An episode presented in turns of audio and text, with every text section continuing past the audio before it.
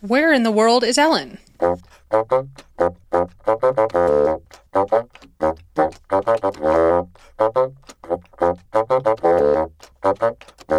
Hey guys, this is Ellen Lurie.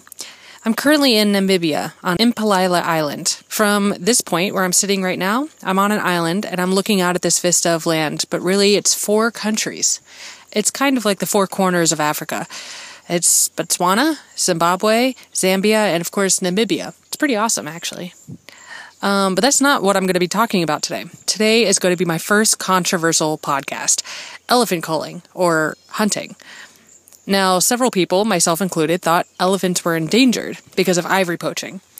They were, and then the US government put a complete halt on importing ivory. So the demand went down, the poaching went down, the elephant population went up. I should note my resources are the Zimbabwe tour guides that I currently have. This one in particular, Sam, who was most helpful. Uh, as we travel around, you, you hear a lot of figures on the number of elephants. Like when you get to Botswana, you hear that uh, the entire country is over 120,000 animals. Uh, in Hwange in Zimbabwe, the park we came from, they estimate that probably 45,000 elephants. Here is how they do uh, counting of elephants. I've participated twice uh, in Hwange National Park in Zimbabwe. So uh, what we did uh, when I did my game counting, uh, you have like they would put about four or five people at a water hole. You have all your drinks or enough food, which will last you 24 hours until the next day. So what you literally do is when a head comes, you just literally uh, try and edge the animals. Two adults over 35, two adults over 40, two adults over 25, male or female. Uh, if they disappear and go into the bush, the next few elephants that come, you're doing the same thing. Over after 24 hours, we went into the head office with our papers, and someone sits there with a calculator and combine all the numbers. Sam went on to explain how inaccurate this way of counting is, how elephants can go from water hole A to B to C throughout the entire day, and they can also travel great distances over a very short period of time. I do not believe that the numbers which are flouted out there are true. There's a lot of elephants, and we aren't really sure how many exactly. The problem is that they're causing a lot of havoc on villages. The main problem is that 60% of the popu- of Africa's population live in rural areas, which means that they rely on their farms and they rely on their cattle. And when elephants come, then that means that a whole bunch of people go hungry. And this problem only seems to get worse every year. And the worst part is that no one really knows what to do about it. Here are some of the steps that have been taken so far. People say, well, we have too many elephants. Well, let's hunt them, which is would be one unique way of reducing the number. But big commercial hunting, uh, the hunters want the big bulls with big ivory, and unfortunately, uh, those are the right genes we need.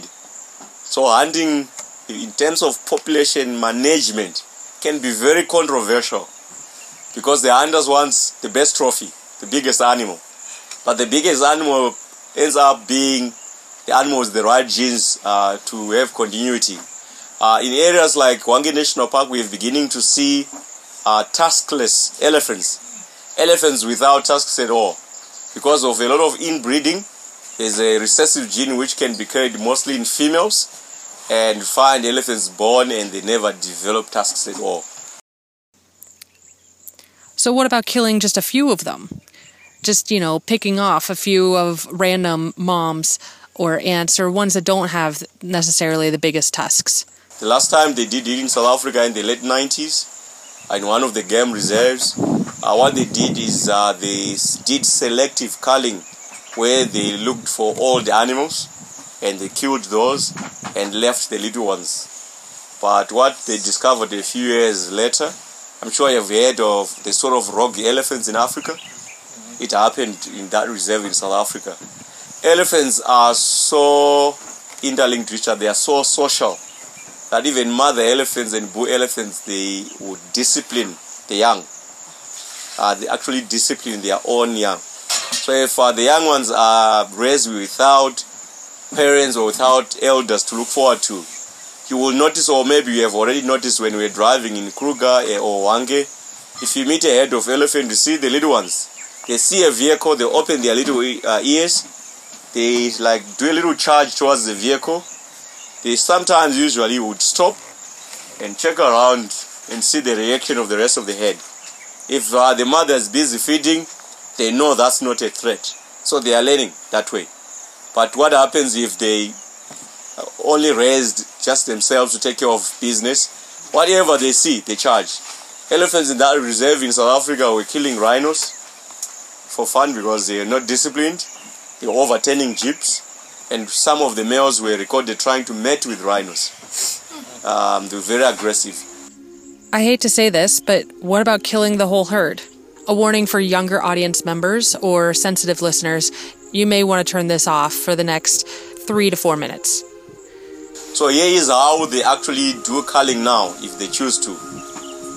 Uh, if you meet a head of 50, you pretty much put down everybody, from a day-old elephant to the most senior uh, elephant within that head. It's not something to see in any way. Uh, most people say it's inhumane. Yeah, it, it is quite. I've watched one operation going on. Because uh, how do they do it? They would find a head and they will use like a military helicopter to drive them, say, towards a river or a mountain. And they have guys with big guns just waiting. What they would do first is uh, shoot the matriarch. The matriarch is uh, the overall leader of the head. Once she goes down, they don't. The rest of the head won't run away. Uh, I've seen scenes of the rest of them trying to wake her up, you know. But in the meantime, you know, we just They're being killed. yeah, you just uh, shoot everything um, that's um, uh, around all the animals.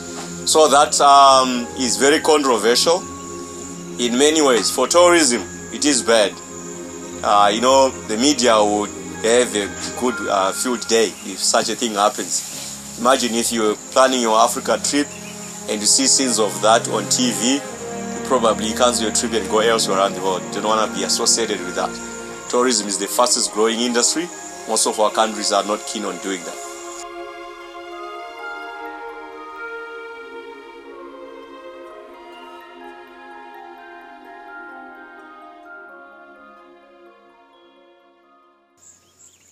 Okay, let's not kill them. Let's just decrease the population with birth control, vasectomies, stuff like that.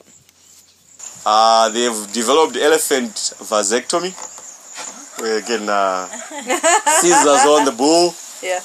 Um, yeah, it, it's uh, a procedure which can be administered in about 30 minutes. But you know, when human beings interfere, that's when we start all these problems. How are we going to select the right elephants to do? Right. Do we know which who has the right genes? In a small area, it's, it's possible. What what will be the reaction of the females if they go into estrus several times and they don't conceive and they have been like elephants between four to six years they drop a, uh, a baby?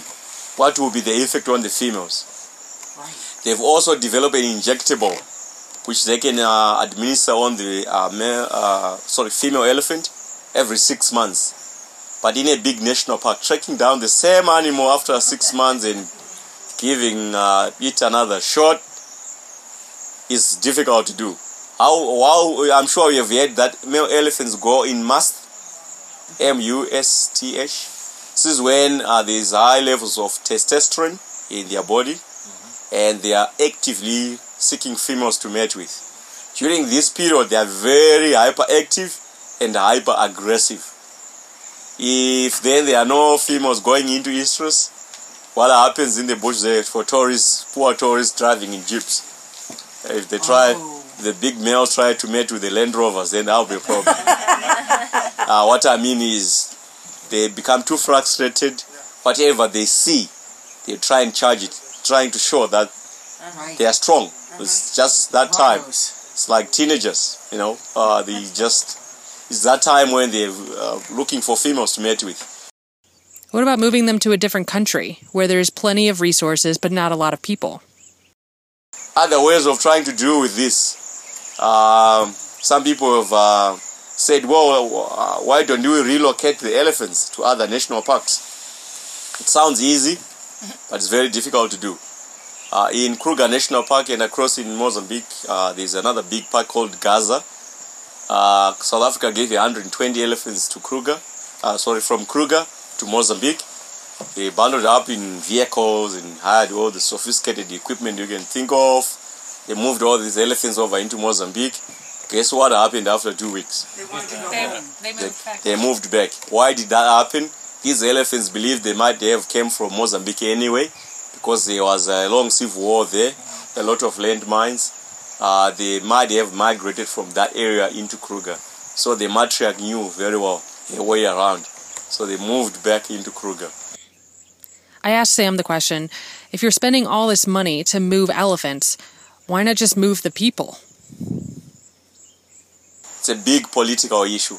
Sure. Uh, for you folks from the West, you might not understand it. But from an African person's perspective, being, being forced by anybody, the government you elected or anyone, that's why we have all these problems in terms of what happened during colonization and people are still made now. What happens here when people, someone dies in the family? I'm sure in the village, uh, Mr. Suela showed you the grave of the wife and his father by tradition you never leave your ancestral land no matter what happens no one should force you over my my grandfather when he passed away he told one of my brothers he was around that you boys please never leave where my bones are going to lay forever. They, we should stay there uh, for the rest of the generation. It's a very big emotional thing and a political thing to ask people to leave their ancestral land. It's difficult to do.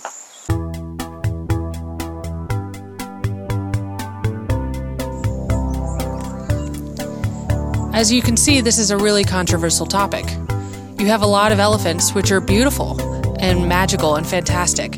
They were once endangered, but now with the growth of po- our population, human population, they're becoming a menace. Uh, we are seeing scenes of destruction because caused by elephants, but I don't like I don't want to blame on the elephants. It is humans. Our population has been ballooning over the years. We have encroached into their natural habitat. The animals don't have anywhere else uh, to expand. Their range is very limited now. The biggest question, the reason that this is controversial, is because basically you have to choose. Are the elephants' lives worth more or humans? What do you think we should do? Email me at ln.lurie at yahoo.com and let me know what you think. Also, feel free to go to my blog at lnlurie.com for random stories of me going around the world. I hope you tune in next time. I would like to thank Dexter Britton and the Wisdom Earl All Stars for their music contribution.